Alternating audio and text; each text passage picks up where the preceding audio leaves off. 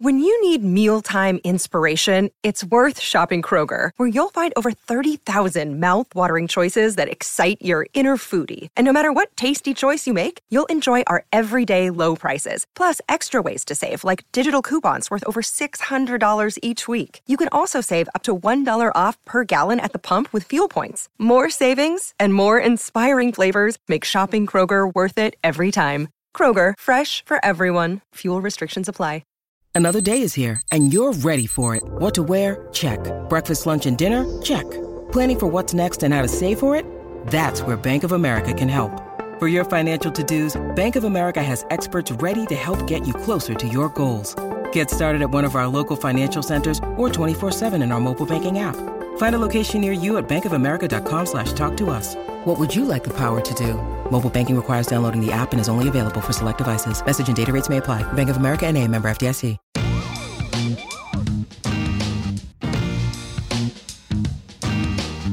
Well, unlike last week, we won't have to talk about everything that happened under the sun. But there are a couple of news nuggets that came out of the NBA here in the past week. Most recently, and also uh, most unsurprisingly, I guess, uh, Ben Simmons and the Philadelphia 76ers are headed for a split. Simmons has apparently informed the team that he does not want to be a part of the organization and will not report to training camp. Then, of course, there was one that came out of nowhere right before my haircut last Friday. And I had to write a bunch of words from a parking lot in a Panini's. And that was Lauri Markkanen getting traded to the Cleveland Cavaliers, Larry Nance Jr. going to the Portland Trailblazers, and Derrick Jones Jr. and some picks going to the Bulls. So those were the two biggest news drops of the last week.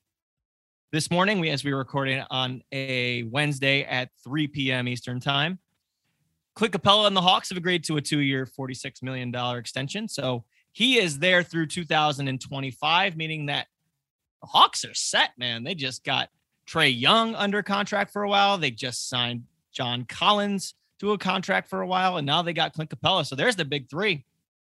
It's all set. So those are some things we'll go into, and I know that Brian wants to hit a little bit of gambling as far as Ohio, uh, the sorry Ohio State was on my mind. Ohio State plays uh, Minnesota on Thursday. Got to put that out there. Go Bucks. But as far as the NBA teams' records go, we're gonna go uh, in a gambling direction here towards the end of the podcast. But this is Keep It at 94. Spencer Davies, Brian Fritz. Another episode brought to you by the basketballnews.com podcast network. Bry, my guy, what's going on? While we're throwing out college football, let's give it up for my UCF Knights playing at home against Boise State on Thursday night to open up the season at the Bounce House. Go Knights. So you are Mr. Cavaliers being right there in Cleveland. You you uh have everybody in the know on speed dial. And I think you're rarely surprised by anything. So on a scale of one to ten, how surprised were you last week when the news came down Lauri Markkanen, you know, signing and getting traded to the Cavs? Let's go with a seven. Yeah. You know, you invest a hundred million dollars in Jarrett Allen, and then you go out and pick Evan Mobley with your number three overall selection. You still have Kevin Love on the team, whether he's himself or whether or not he is. Still got two years left on that contract. So you go ahead and go out and get somebody like Lauri Markkanen, who is still on the Cavs timeline. As I was saying on a podcast I was guessing this week, he's 24 years old. He'll fit right in because he'll be on his fourth coach in five years. It's a guy who's a career 36.6% three point shooter, coming off of his best season yet, 40% from deep. So the skill is there. That matches. It's only one problem. Dude, seven foot. Cavs have like five or six front court players. I don't know where the minutes are going to go. And that was the original take that I had. I then had some things explained to me a little bit better. Center and power forward, what do you have between those two positions? 96 minutes, right? 48 minutes apiece. So the way it's going to go, Jarrett Allen's going to start with Evan Mobley. Evan Mobley's going to be the starting four. Okay. But Evan Mobley is also going to play the backup five. allowing for Lauri Markkanen to get plenty of minutes at the four there. Where does that leave Kevin Love? 10 to 12 minutes a game? I don't know. We already heard the news that he's not going to be doing a buyout. So it looks like the Cavs are either going to try and find a trade by some miracle, or they're just going to ride this thing out because by the time this this uh, offseason rolls around next year, Kevin Love's going to be a valuable trade piece as far as someone trying to clear salary out. Uh, somebody that's going to not bring that long term salary cap hit with him. So that's how I feel pretty much initially uh, on the deal. I, th- there's multiple on-court things you can talk about. Lauri, uh, a, a, solid, solid uh, marksman, as I just said, to do wonders for a, a, guy like Collin Sexton, who's to you know spray it out to him uh, out on the perimeter. Uh, maybe Darius Garland will trust you know him on the outside a little bit. I know Darius is more of a a lob thrower and a floater guy, uh, but maybe he's to be doing some driving kicks. Um, Lauri himself, by the way, can utilize his three point threat to put the ball on the floor. He got a lot better at that with Chicago last year, especially just putting the ball on the floor and making things happen. We'll see where, where it goes. He's not a wing. That's the thing. The Cavs do not have a comparable wing. They're playing Isaac Okoro at the three. He's probably more naturally a two because of his lack of height. He does have the strength and the muscles uh, to keep up with threes, but uh, size advantage is going to come back and hurt you a little bit. But we're going to see whether Dylan Windler can stay healthy. We're going to see if Cedi Osman can bounce back, maybe. Lamar Stevens probably going to make it a, a, little bit of a, a push to, to get some minutes. But I think talent wise, it's still a solid core. They kept everybody together. They're bringing back the same front office. They're bringing back the same coaching staff plus Sidney Sidney Lowe from the Detroit Pistons, a longtime assistant uh, around the league, and once actually with Cleveland. They lost Lindsey Gottlieb to USC's women's team, but I'm indifferent, I guess, a week later looking at this move. Indifferent. When I saw it go down, I I was like most people where I didn't see the Cavs as a team that would be landing him. But I like it because I like the talent the marketing brings, and he is a younger guy. I was surprised at the money that he got, and that it was four, four years, 67, 67. Yep. Yeah, I was. Uh, I was surprised.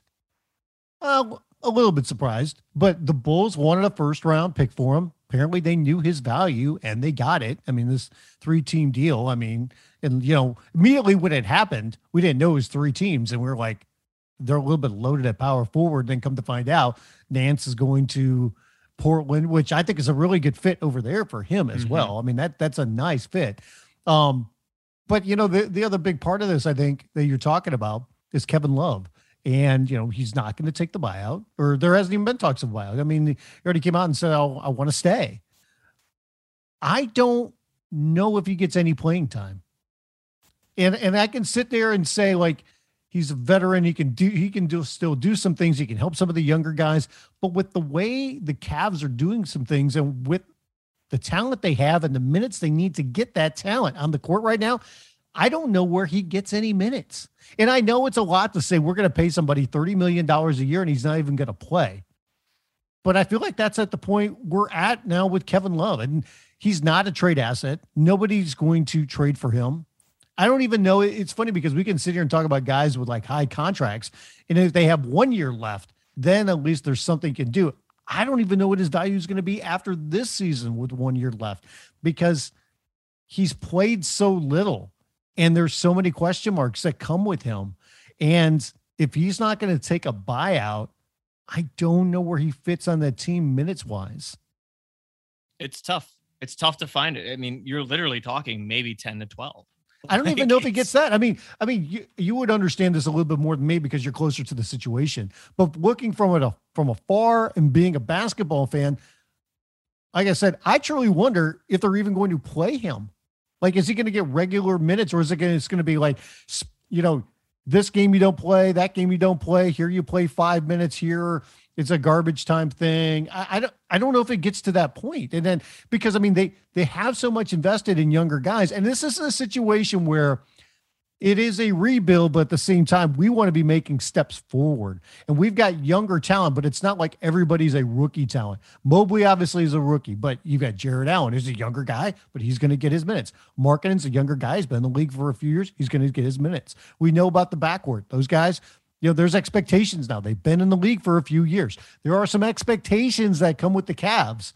And that does not necessarily mean unless he can really help them on the court. And I think that's where the big question mark is can Kevin Love be a positive on the court, fitting in with a younger core? Or do you have to sit there and say, what we need from Kevin Love is leadership off the court and do not play him every game?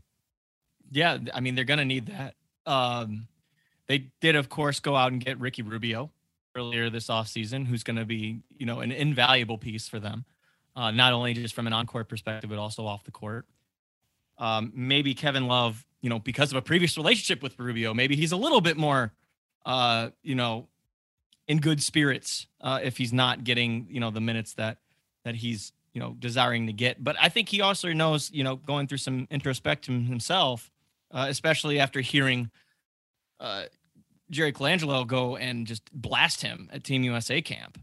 Um, that you know these are different times, and you know things are going to be scaled back. You've got to be as good as you can be You've got to stay healthy. You've got to be contributing. Uh, no sulking, no pouting, none of that.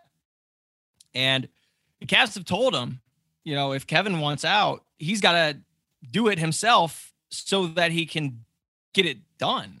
Like, Uh, so that they could get it done. Excuse me. So that that that's a whole situation in and of itself. But I kind of wanted to go back to the Lauri signing, or the the sign and trade, I should say. So this is where I'm a little bit confused because it, it, it is short term help, but they also signed him to that four year deal.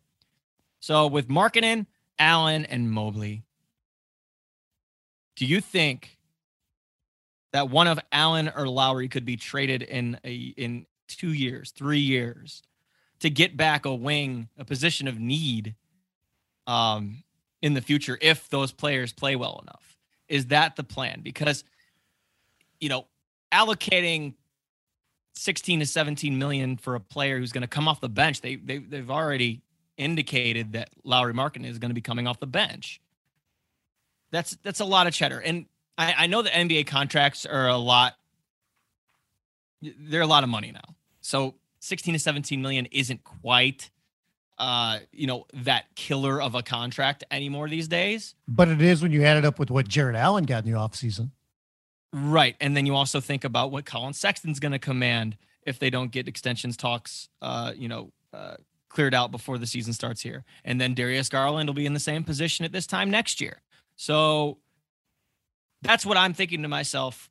By and essentially, if if Markkanen pans out, then that's a very, you know, good contract to have somebody on like another team would definitely be down for a stretched four that can shoot the ball like that. It's or, a movable or, contract. Yeah. Yeah. Or, or when the cap spikes in a year or two or whatever, if say Jarrett Allen becomes this, you know, amazing shot blocking, rim finishing, you know, stud who has expanded his skill set, then that becomes a, a, essentially a, a trade chip. No because every team can use one of those, especially contenders that know what it's like in the playoffs when things get down and dirty and get more half court oriented. You need a rim protector, you need someone who can grab rebounds. Those are big time possessions, those are big time players. So, could Jarrett Allen be one of those guys to get moved out? Because taking Evan Mobley where they did at number three, you know that that's not going to be the guy that they move. So right. Well, I mean, I think the way one that of those two, I think. Yeah. I, I think the way that I look at it is they're just accumulating assets right now. They're looking at good young players to see how everything fits. So you've got Jarrett Allen there, and you can give him that contract extension so you lock him up. And you can start him and you can put Mobley beside him. But when Mobley gets more seasoning in this league and puts on more muscle, you're going to see him probably play more minutes at the five. And I think it's at that point where if you feel, you know, and that's not going to be something that happens overnight. We're talking about two or three years from now. But the more that he starts playing at the five, that's when I think they can be more open to moving a Jarrett Allen. but they've got him locked up right now. And in the meantime, Allen's going to play a lot of the five. Mobley can play the four. You know, they're hoping that those two guys can fit together. And same with Markkanen because having a stretch big is always going to be an asset in this league. So Markkanen, you can probably play alongside either of those guys um, because of his inside outside game. And I think that's the way they look at it. It's just like we've got young guys, we've got them locked up. Let's develop this team. Let's see how it fits. And you know, if Mobley pans out the way that we expect him to as a player, and then as he fills out more, you know, with his body, he's going to play more five, and it's going to be a bigger asset for us because then we can play more of, you know, Mobley at the five, Markkanen at the four, maybe another guy that can stretch the four at the four that just kind of comes in the picture a little bit better and gives you more things you can do. And that would make Jarrett Allen more expendable at that point if it works that way. Or maybe maybe they get lucky in another draft or, or something where they they find some other wings. Maybe they move one of those guys to the backcourt and they get another wing or something like that that helps kind of round out the team a little bit more and things kind of fall into place that way and they end up keeping Jarrett for the duration of his contract. Yeah. Yeah. I, I guess you just kind of have to wait and see. And I know it's a cliche and a lot of people, you know, see it like that, but, uh, but I mean, I like that works. they're accumulating talent that's tradable guys, uh, you know, even if it doesn't work out there, which is something we can, you know, we've talked about so many different times when it comes to other teams. And just like, you know what, maybe you don't think this guy's necessarily the best fit for whatever reason, but you don't want to just give up an asset. And how many times have we seen that time and time again where people or where teams are giving up on assets or not even just like accumulating assets, even for the potential of future moves. And this is even something we've seen what the Celtics do that we talked about last week. You know, when it comes to could they be gearing up for another trade um, at, at some point in the season? Because before the season, they didn't really have tradable assets. The guys, you know, in that kind of that that mid range of contracts. Now they do it, locking up Marcus Smart and going out there and getting Richardson and some of the other things that they've done. They put themselves in kind of that position. Yes. Let's move on to the other side. Larry Nance Jr. going to the Portland Trailblazers. I love it. You're gonna love him in Rip City. So uh, I'll give you a scout on Larry. You know, just having watched him for the last three and a half years, this is a guy who, when he's on the floor, and this is the biggest thing that that has haunted him. When he's on the floor, key words, got to be able to stay healthy. But when he is on the floor, you'd be hard pressed to find someone who's better at deflecting passes, uh, somebody who has better instincts um, in transition. You have somebody who loves making plays uh, at the nail, whether it's finding guys on cuts, whether it's dribble handoffs. Um, he started to face up. I think he's a much better shooter than what his numbers have shown. Um, and I know that his numbers weren't even that bad last year from three, but he was dealing with a finger injury the whole year. So, or not the whole year, but you know, once he started losing track of of that solid number, uh, he was dealing with a thumb injury. Uh, he's a good good fit for this Portland team, and I, I, know that Dame is you know probably looking for higher sights, setting his sights higher on on stuff, but Dame, CJ, Norman Powell, Larry Nance Jr., Jusuf Nurkic. I like that starting five. I don't mind that starting five at all. And Larry is going to be somebody that sacrifices for the team. Um, he's a, a, great teammate on the floor. Um, somebody who is really selfless is not going to look for him him going first. He's going to do the the cleanup, the dirty work, um, and he's going to get those guys so many opportunities out in the open floor just with his instincts. Um, so well, I need, think that you need really guys like that yeah, that will that will sacrifice, that will do those little things. And Larry is a hustler on both ends of the court. I mean, he's he's going to be the guy that's going to be a thorn in the side defensively. You know, he's going to be uh, on offense a guy that will set screens. You roll to the rim. He'll do all the dirty work there. I think Portland, if they want to play fast, Larry fits great there as well. To have a guy that a wing guy that could really finish on a break. So um, it's something that Portland has needed and something that they got. And I'm not saying that, you know, Larry Nance Jr. is the answer to all their problems and, you know, he's some kind of like massive superstar. He's not, but he's a very good role player. And that's what they need in that position right now.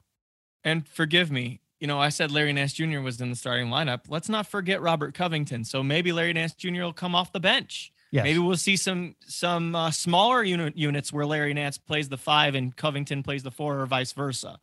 Um, they they've got a lot of defensive versatility now, and they have a new coach. So maybe Chauncey Billups is going to be the one to get him right on the defensive end. I know that that's been, you know, the concern the whole time. They brought in Covington and Derrick Jones Jr., who's now in Chicago, uh, to change the defensive, you know, mentality.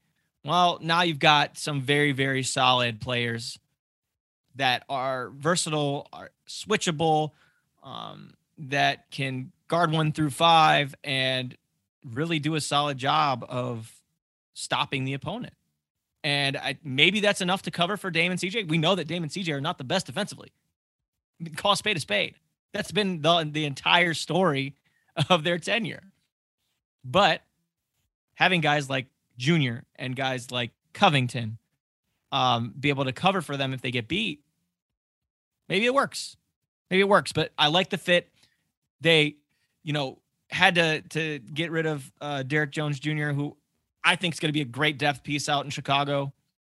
Chicago's done a really nice job this year uh, of just bringing in talent. I've already told you how I feel about the fit together with those talents, but they've brought a nice, they've done a nice job of bringing in talent uh, and have a lot of depth now. Uh, but I, I, think that the Blazers won out th- this the most, um, and Junior will be great there. Junior will be great there. Okay, so we've addressed those two things. What about Ben Simmons? So, Ryan, correct me if I'm wrong. I don't know if we have it documented on this very here podcast. We might have to go back a few few episodes. But when we were talking about original Ben Simmons locations, did I not bring up the Sacramento Kings? And whose name? You've been very high on the Sacramento Kings as a possible uh, trade partner for one Ben Simmons. Now, I don't know Thank how you. Ben Simmons would feel on the about. back. You should. You should pat yourself on the back very much. Don't hurt yourself. But I, I'd be very curious to see how Ben Simmons feels about the Sacramento Kings. Um, but when you look at pieces, they're a team that has some pieces that would seem to fit what Philly might want. There's a couple teams are like that. It's it's funny because like so you know now that you know Ben Simmons has reportedly told the team, I'm not reporting to camp. This is over. I'm done with you and Philly trade me. I am not coming to camp because there's been this mentality too. You know, when it comes to the Sixers, they're going to take their time. They're not going to be rushed in any kind of trade. They're going to get what they want. They've got a high price for them. And if that means he has to come to camp, that means he has to start the season with the team, so be it. They're not going to give him up unless they get a package that wows them and they feel like hits that value. And now Simmons and his camp are turning it on the organization a bit and saying, I'm not coming to camp. I am not putting on a 76ers jersey ever again. I'm out. Move me. If, it, if I'm not moved by the beginning of uh, training camp here in a month, well, guess what? You're going to start camp without me. I'm not going to be there. I'm going to be doing my own thing, getting in shape. I'm going to be showing everybody, you know, 10 second Instagram clips slow mo of me hitting 12 footers you know, with the wrong hand. And that's the way it's going to be. So now you've got this little chess game between the two sides. And I think the curious thing for me to see now is what teams are going to step forward a little bit more in their trade hopes for Ben? And do they up the ante or do they sit there and say, well, they've got to resolve this before the season? So I am not going to go all in. I am not going to go gaga, you know, with a trade package. I'll make a good, you know, offer, but I'm not going to, you know, push all my chips to the center. And that's what Philly did as soon as that series was over in the playoffs against the Hawks. What what did I say would have come out of that, Brian? We can even go back to that point. I understand if you're frustrated with your teammates and with your players. But when Joel Embiid and Doc Rivers went on public record when they were asked about Ben Simmons, and as small, as little as the comments may have seemed, and the answers and reactions may have seemed, that legitimately downed the value of Ben Simmons to be traded in the offseason. Well, they were being now they're brutally honest. They were being brutally honest. in Which is fine. Don't do it- don't which do it publicly. I totally agree with you. And because it, it had it had two big effects. Not only did it lower his value, but it also lowered Ben's thoughts on them because he was being honest. Because they were being honest about him. And I don't know what they said to his face afterwards, after the game, after the, they said those comments in the locker room. I don't know what they've said to his face, okay, or text, phone calls, whatever.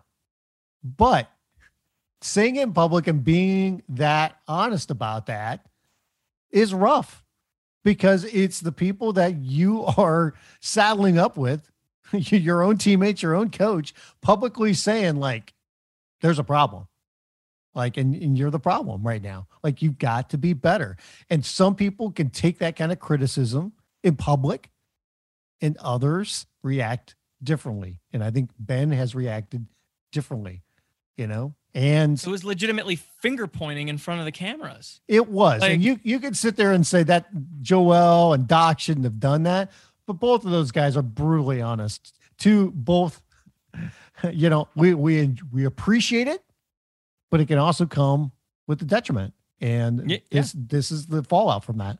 Yeah, and now Daryl Morey's got a pickle. Now, do you give in and just take what you can get because you don't want this to drag along?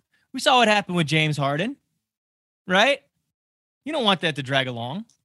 It's not like Ben Simmons is, you know, any similarly personality wise, Right. but What Daryl needs, and he knows this, when we know it too.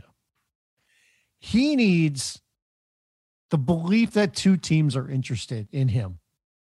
And it doesn't, and all he needs is one of those teams to really uh, up the ante a little bit. Now, the he can say he's got offers from another team. Who knows how strong that offer could be if there is another team? I'm sure there would be, but that's what he needs. Is he needs one team that's really, really into it that he believes he can get a deal done with, and he needs that team to believe that somebody else will step up. That's where we're at.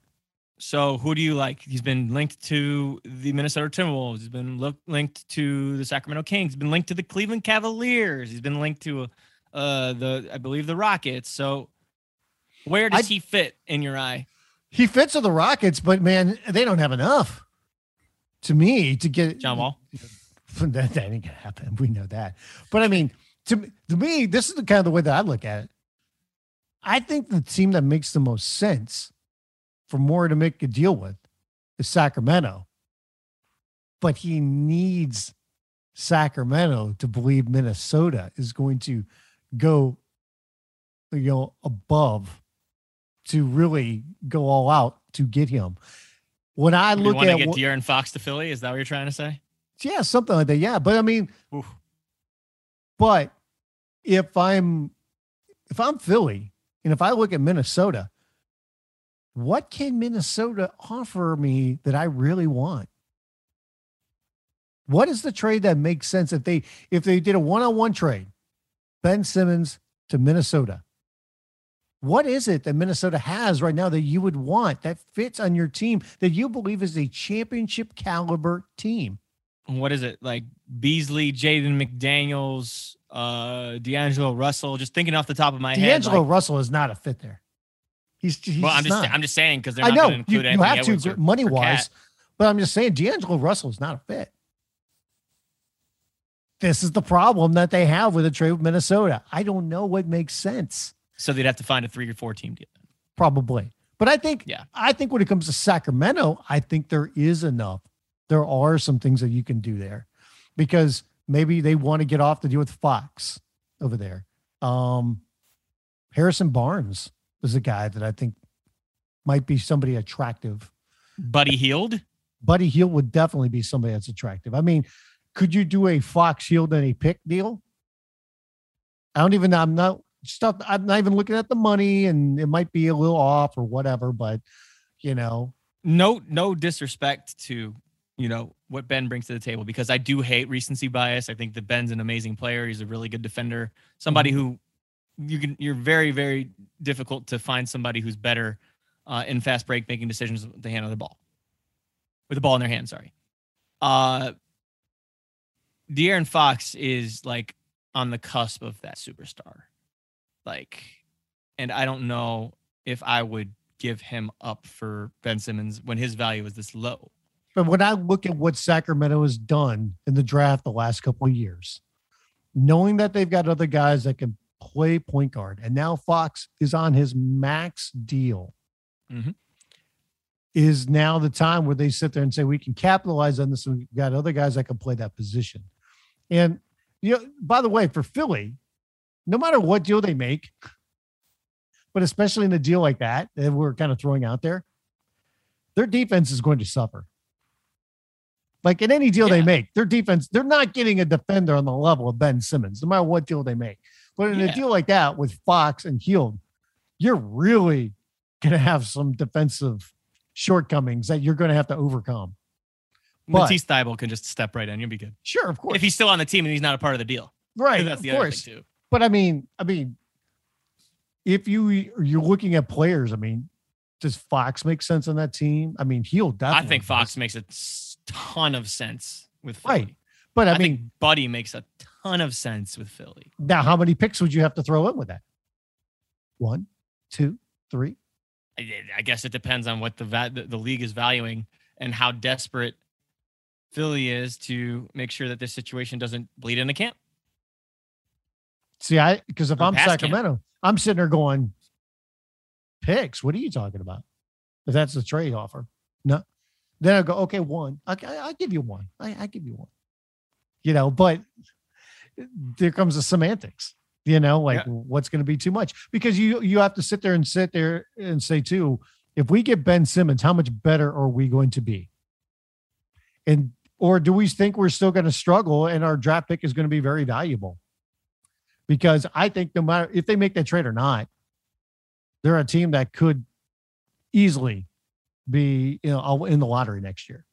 Yeah. Yeah. The difference No, is I- you've got Ben Simmons now.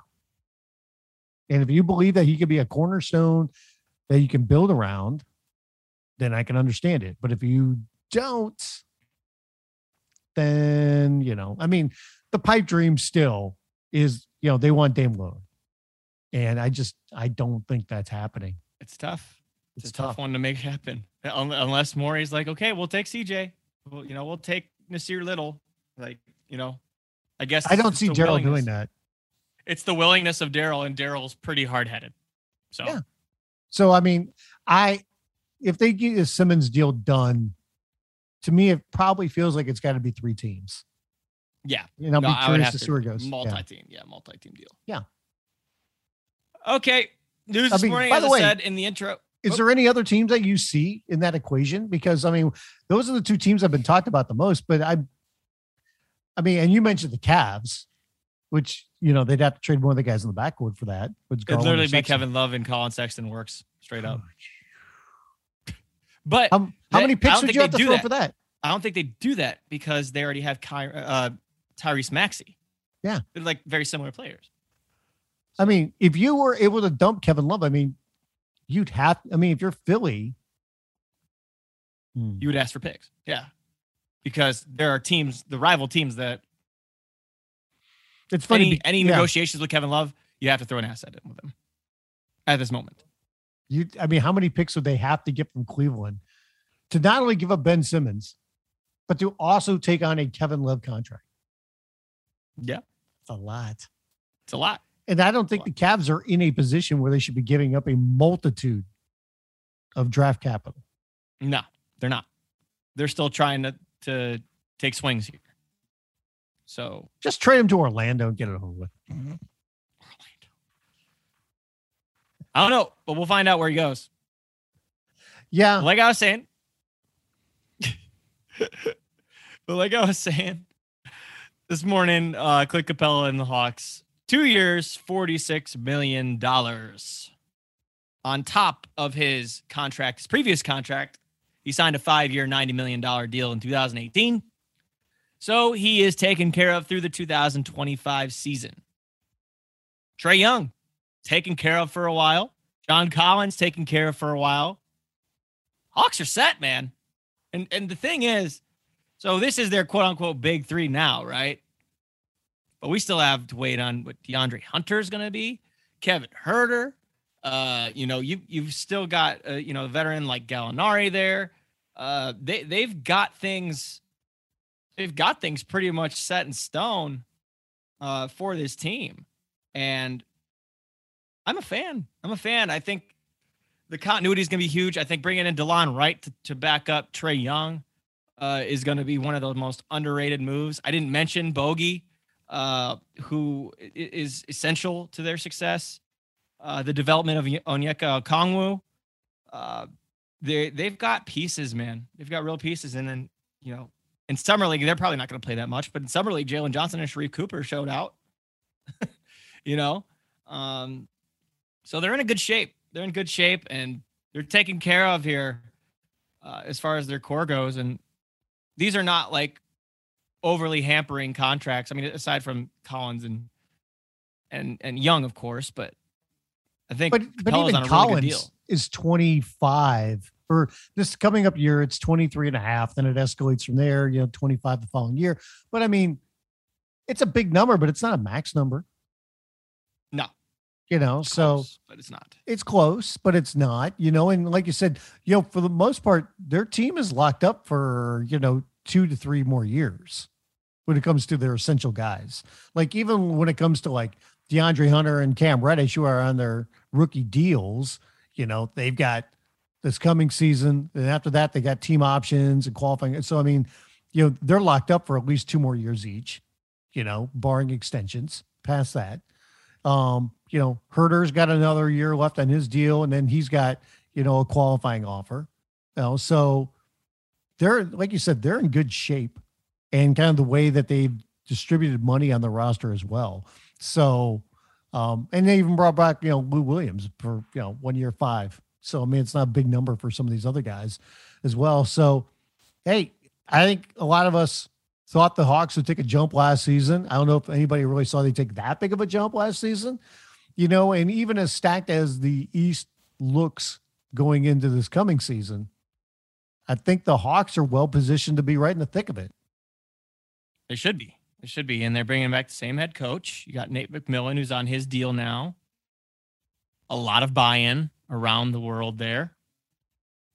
So I think they're in real good shape. I don't I don't know who's going to be messing with the Hawks as far as that like middle of the top tier, if that makes sense. A five to four seed, probably feel. I Same think the thing Heat, pretty much last year. I think them and the Heat will be vying for the four seed. Got the Knicks too. Knicks got Yep. better. Did they? I don't know if you can say the Celtics got better, but they're cleaner. Yeah, yeah, exactly. Um, I mean, Washington, I think, could be in that mix, maybe towards the bottom of that. Indiana, same squad, different coach. Pacers is the big one because if they get healthy and with a different coach, they could be a team that takes a big leap. I mean, shoot, you look at the the finishing eleven from last year. You can make a, a legitimate case playoff wise for all of them. That's what's Well, crazy. That's what's going to be the trouble with the East is that you've got 12 teams that you can sit there on paper right now and sit there and say, I could see them making the playoffs. And obviously that ain't going to happen. You Yeah. know, you know, only 10 are going to make it and a couple of those are in the playing game. So, you know, That's the league. That's the league. that's Hey, where we're at. Like, I mean, how how, how weird is it now? Because we were wondering when this time would come. That we sit there and say, we think it's easier to come out of the West than it is to come out of the East. And that's the way most people are looking at this upcoming season. yeah, It's been forever since we've seen that. very long. That's wild. Yeah, because I mean, I'm looking at the bottom six of the West, and it's pretty bad. It's not looking great. I mean, Houston, they're probably in for another year of youth, but not ready to win in the West. OKC, we already know where they're at. Yeah. Minnesota, definitely better than last year, but Da, da, da, da, da, Eh. da, da, da. well, no, Chris Finch did a nice job with them. He did, but I mean, they there's just there is a talent problem when it comes to the amount of talent and how that talent fits in Minnesota. That that that is a problem there. Sacramento, we've just talked about them. Pelicans, new head coach Willie Green, lost some pieces, added some vets. San Weird things going on behind the them. scenes of the front office in uh, New Orleans. I'm not going to address these things. I'm not going to address these things, Brian. I'm just But- saying it's out there. I mean, you know, we don't have to necessarily go deep into it. But hey, since we're talking about all these teams, I think it's Yes. a perfect segue into what you wanted to talk about. So Yes. go ahead and segue into this, and this is how we'll we'll wrap up the pod this week. So, not that we're ones to put down a, a penny or dime or whatever you want on uh, on some action. However, early odds are out for win totals in the NBA from the Caesar Sportsbook, and um, some people could say maybe it's a little bit early. And obviously, there's so many people talking about football right now when it comes to gambling. However, we always get wins over unders, and um, Caesars has theirs out, like I said. And um, there's some very interesting numbers on here, I think, especially when you look at this upcoming season and know that the NBA will be returning to an 82 game season. You know, and we're hoping that things are a little bit more normal around the league. Um, and, you know, hopefully teams are as healthy as possible. But um, there, there definitely are some very interesting numbers out there. And um, when it comes to the biggest numbers out there, that would be the Brooklyn Nets are at 54 and a half wins. The defending champion Milwaukee Bucks are at 53 and a half. And the Lakers and the Sixers are behind them at 51 and a half. And when it comes to the low end of the totem pole, uh, that would be the Houston Rockets and the Orlando Magic, both at 24 and a half. And then everybody else in between. Wow, the books don't think that they can't be worse than 24 wins. That's it's generous. It's You're talking about, oh, well, those lower end ones. I feel like they're not low enough. well, there, you remember the whole purpose when they put out odds for anything gambling wise is they're trying to get an even amount of bets on both sides. Yeah. okay. So just know that. But um, when I look at the Orlando Magic at 24 and a half, um, might get a, if I was going to put some uh, money down on that, make a wager, um, I'd be hitting the under a bit on that. Hammer. Let's Hammer go down the list. Let's let's let's go by city and and we'll both pick. Okay, and yeah, we'll, we'll do it real quick, and then we can revisit this some other time. We're not going to go deep dive on it, but we can we can do it real quick. Go for it. All right. Atlanta, 46 and a half. Over. I will take the under there. By the I way, I need, right I- around 45 or 46. hold on a second. I need to bring up what each team won last year before I really get out of my skis here. I'm gonna be I'm gonna have them about 45 or 46, right on the money there. So yeah, so I, I think it's a good number, Yeah, right right But- around the hook there. Right right the around. Yeah, but I'm going to say Atlanta Celtic- improves a little bit. The Celtics, They're at same number. 46 and a half.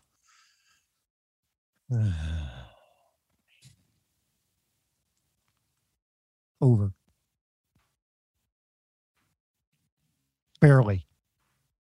Ah. Over. Over. I get, you know, 47, 48. Yeah. Somewhere around there. So those are two really good starts. Mhm. Brooklyn, 54 and a half. I'm take the over right away. I tend to think the same thing, and I understand that it's an 82 game season, and 54 and a half is a pretty big number. And the goal of the Nets is going to be to stay healthy, but man, and, and the East is deep, but I got to go over. Yeah, I guess I didn't take into account that not everybody's going to play every day. Yeah. Hornets 36 and a half. I'm going to go over on that. You went over? Hmm Mm-hmm. I think they'll be about 39 40. Yeah, so one time, sometime I gotta take an under here though. Um, I will. Yeah, I, I gotta say over with them though. If they're healthy, they're over. Okay. LaMelo improvement, get healthy. Yeah, over. Chicago Bulls 41 and a half. They've got them right about 500. Under. Bold. As much as I did not, I shouldn't say did not like, uh, as indifferent as I was on their offseason moves, got to take the over there. Got to go about 43 44 wins. Your Cleveland Cavaliers, 25 and a half. I mean, I've got them at like 31 or 32. I was gonna say what with the talent they have, over. Th- to be on the same wavelength as the Rockets and Oklahoma City. I'm- and to me, Yeah, no, that that's, that's- a lock that's it in. Put put down the mortgage on that, man. Come on. I'm they're gonna win so many games defensively alone. Yeah. Yeah, yeah, over. The Dallas Mavericks. 47 and a half. It's a high number. it is, but I'm gonna take the over. I, I take think- the under right at 47. You can. Yeah, absolutely. Yeah, let's take let's take the under by the hook. There you go. Denver 47 and a half Over. under. Because of Jamal Murray being out. Yeah, yeah. Okay. Mhm. Detroit 26 and a half Under. under. Some some teams have got to struggle, especially out in the East. So here's Mhm. an interesting one. Golden State 49 and a half. Off rip, off rip, just coming back with Klay Thompson, Steph, Draymond, Otto Porter, Bjelica. What you got? I'm taking the under. Klay ain't coming back till Christmas. Eh, it's only like a month in. Uh, Well, a month and a well, I say Christmas, sometime in December. He's going to miss like a month and a half. 10 more wins. Uh, yeah, 48, 49, probably. I don't know if I'd give him 50 off rip. Yeah. We'll- I we'll think do I think they're around a 46. okay. Um, Rockets 24 and a half. Under Under in the West, absolutely. Pacers 41 and a half. Over. Ova. Yep. Uh, Clippers 45 and a half. Could be without Kawhi for the entire season. Oof. Under. Oof. And I, I think Paul George is going to have a monster year, but I'm still going to take the under on that number. Feels like a 42, 42 and 40 season. Oh, that's a lot of losses, my man. Well, you got to play all 82, man. I don't doubt Ty. I don't doubt Ty. We'll go to you over there. Okay. Lakers 51 and a half. Under because LeBron does not focus on the regular season. I'll tell you what, man, I'm a homer. Hammer that freaking number. LeBron and AD are healthy. That is a golden ticket. You taking the over? Oh, yeah. They're going to win like Okay. 56, 57, 58. Okay. If they, I mean, it's all, it's all about them staying healthy.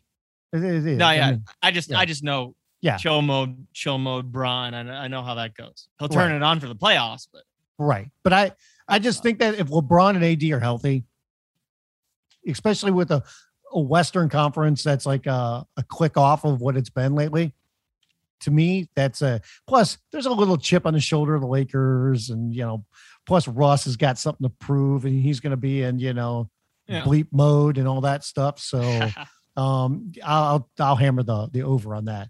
Uh, Okay. Grizz are at 40 and a half. Give me over. I think they can at least go 500. I do too. I'll take the over.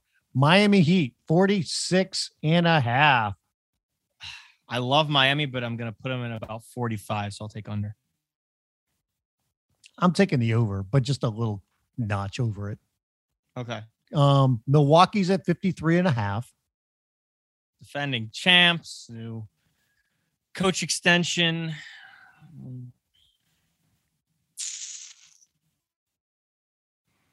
Yeah, I'm taking the yeah, we'll over. go over. Yeah, we'll go over. I got too many teams taking the over. But I mean, Milwaukee is a, a team that plays hard during the regular season.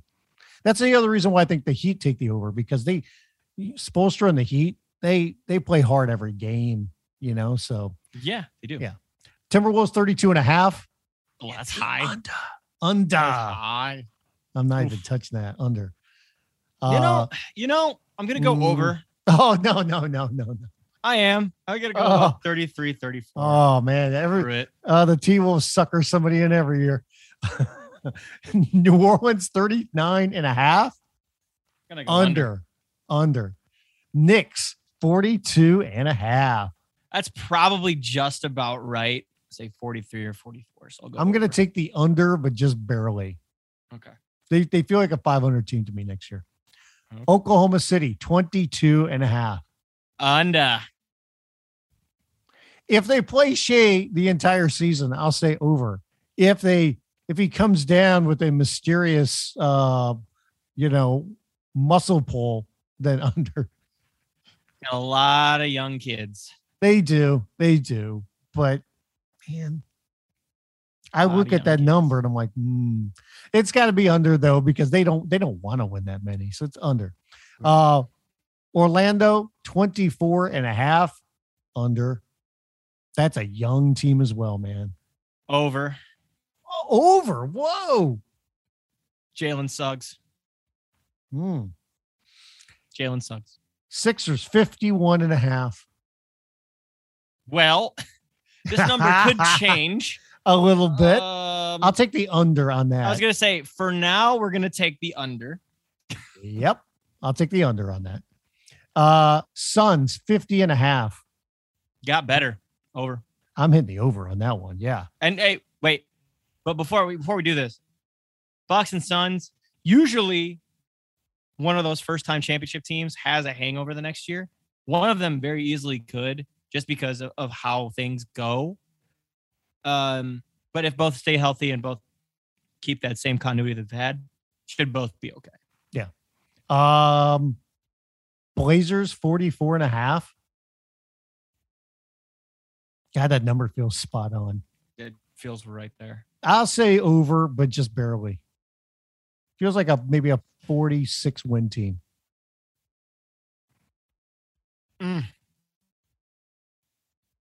Mm. Under. Okay. I can't blame it. Sacramento 35 and a half. Under. You know what I want to do here. You want to say Ben Simmons is going to take them to 38 know- you know what I want to do here, Brian. you want to say over? Uh, Say it. You believe it? Say it. It's like monopoly money. Like there's nothing real what we're doing here. Okay. We're just I throwing, know. well, I mean, we're giving our honest opinions, but you know, there's no real money stake here. Yeah. Unless anybody wants to believe us and put their money on it, then that's on you. Then that's on me. No, I mean that's on them. Kangs. Over. oh, Spurs 29 and a half. God, 29 is probably the number. I'm going to say under. That's sad. Yeah, if if 29 is the, the number, then yeah. Um well, you know what? Over, you know, maybe 31, 32. How about the Raptors at 35 and a half? I'll hit the over on that. If they're at home, if they're in Toronto, take the over. They are going to be back in Toronto, it sounds like. There you go. Utah 51 and a half. Under. Over. Continuity and chemistry matters in the NBA. The Jazz are a regular season team. They kept their guys. They will go over. Okay. And the Wizards at 32 and a half. Hammer the over, baby. Look hammer, at this guy. hammer, yeah, he's going hammer. over. Yeah, hammer it. I was waiting for that one. Spencer Dinwiddie, Bradley Beal, a refreshed, refocused Kyle Kuzma, Montrezl Harrell off the bench, KCP right alongside with that defense. Still got Davis Bertans. Mhm. We don't know what Dennis uh, Deni Avdija uh, when he'll be coming back, but they've got pieces, man. Daniel Gafford, uh, Thomas Bryant on the mend from an injury as well. Yeah, when they trade for Team- those pieces for Ben Simmons, how are you going to feel? Well, the defense I would feel great about. Right. um, I will say over as well, but I don't think it's going to be much over. I think we're looking at like 35, but it's over. It's over. there we go. Well, I mean that these are early, early numbers, but I mean there are some. I mean it. I think in the past we've seen some. You know, I'm not some gambling expert, but I think in the past we've seen some numbers be higher when it comes to like the the teams on the high end, and they're Yeah. not really doing that this year. I mean, like I said, the, the highest one is Brooklyn at 54 and a half. Um, and like I said, when you consider that it's going to be an 82 game season again, I mean, 54 and 28, you know, that that feels like a lot of losses for the Brooklyn Nets, you know. So I can't wait to go back. I can't go wait to go back and listen to these. And like, Oh, if, if I took the over on a lot of these, I was like, that that, that that statistically can't make sense. that's why I You was know, saying I'm taking the over on too many teams because I'm like, it, it doesn't work out, you know, Mhm. but at the same time, I mean, uh, but I mean, th- those are going to be early numbers. We'll see how much some of that changes before the regular season. And obviously, some of that's going to be predicated if there are any moves and hopefully uh, no injuries. But if something happens on that front as well, um, then things will change. well said, my friend. Well said. I think that was a good episode. Nice and succinct. You know, I have, I have one last question for you. Oh, Considering you are the Cleveland guy, go Browns. Yes, Super Bowl. how many fantasy drafts have you done? And the ones that you've done so far and the ones that you are going to be doing, and I don't even know how many leagues you're in, how many of those do you plan or have Baker Mayfield as your quarterback? You'll be very surprised at this answer. Zero fantasy drafts. Zero. Not a one. Not a planning on any of them. No, you're why? not doing wait, you're not doing I am fantasy a football. daily. I am a daily fantasy football savant. I play Ooh, showdowns on savant, DraftKings. I play uh, classics on Sundays, uh, the Millionaire Maker, all of that fun stuff, all the jazz that that brings with it. I do that instead of because I hate managing teams. Every year that I manage a team goes south. So Not me, man. I, I the year played- the year I picked DeMarco Murray after he went all Hmm. elite, like with the Cowboys and went to uh Philadelphia. He got hurt like right away. Or was it Tennessee? I don't even remember. sure. But like it's just how it goes. So I don't deal with it. If somebody gets hurt, they do it during the game and and that's on, you know, my daily fantasy uh you know, lineup, then it's whatever. Because Do I you shy the away from week. the Browns or do you like a lot of Browns guys? This what do- what year. I am going Browns because I know that I'm not a homer. Wow. If there's a matchup and it's juicy, I'm going right after it. Good. We live with the brownies. We can go back to the podcast back in what was it, January, when we were talking about the brownies. It's my team, I know. a ride or die. A ride or I, die. I'm a Bears fan, and I already know it's going to be a Hey, long know you like- season.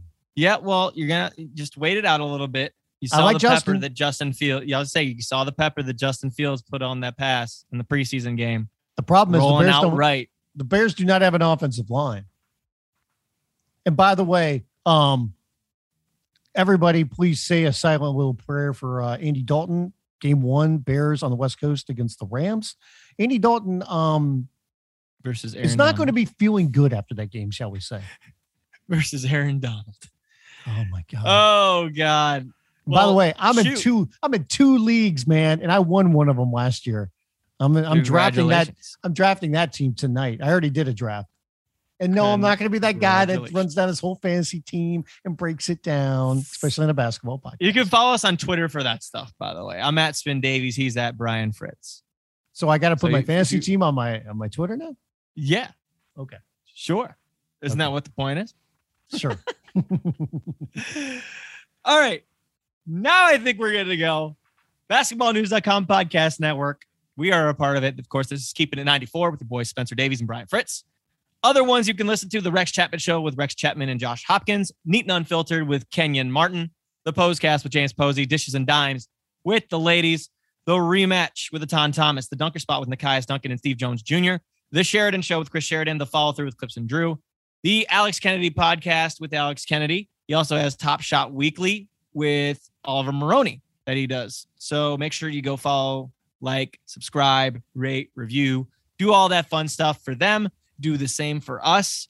As I just mentioned in passing, I am on Twitter at Spin Davies. Brian is on Twitter at Brian Fritz. I am on Instagram at Spin Davies, and Brian is on Instagram at It's Brian Fritz. So, got the Buckeyes coming up on Thursday night. OH, everybody. And in case you don't know what the chant is, you're supposed to reply IO as one native of the Buckeye State here. And No, we've got Brian's for UCF coming UCF up on nights. Friday night or a Yep. Thursday night. What am I saying? Thursday Yep. night, home against Boise State at the Bounce House. Yep. So we got some football starting up. It's a good feeling, but don't worry, we still got you covered on everything basketball. A quick reminder to just check out basketballnews.com. Got great interviews and film breakdowns, podcasts, as I just mentioned. Amazing, amazing content. I'm going to do a quick plug here. I talked to Michael Foster of the G League Ignite, the first commit this year, somebody from Hillcrest Prep, but he came from Milwaukee. Uh, big, big, big kid, 18 years old, powerhouse, somebody that told me he just needs to learn how to control his body and he'll be in good shape. So check that interview out. It's on our main page right now, basketballnews.com. Otherwise, take care. We'll see you for the next episode and enjoy your football. Happy first of the month, everybody.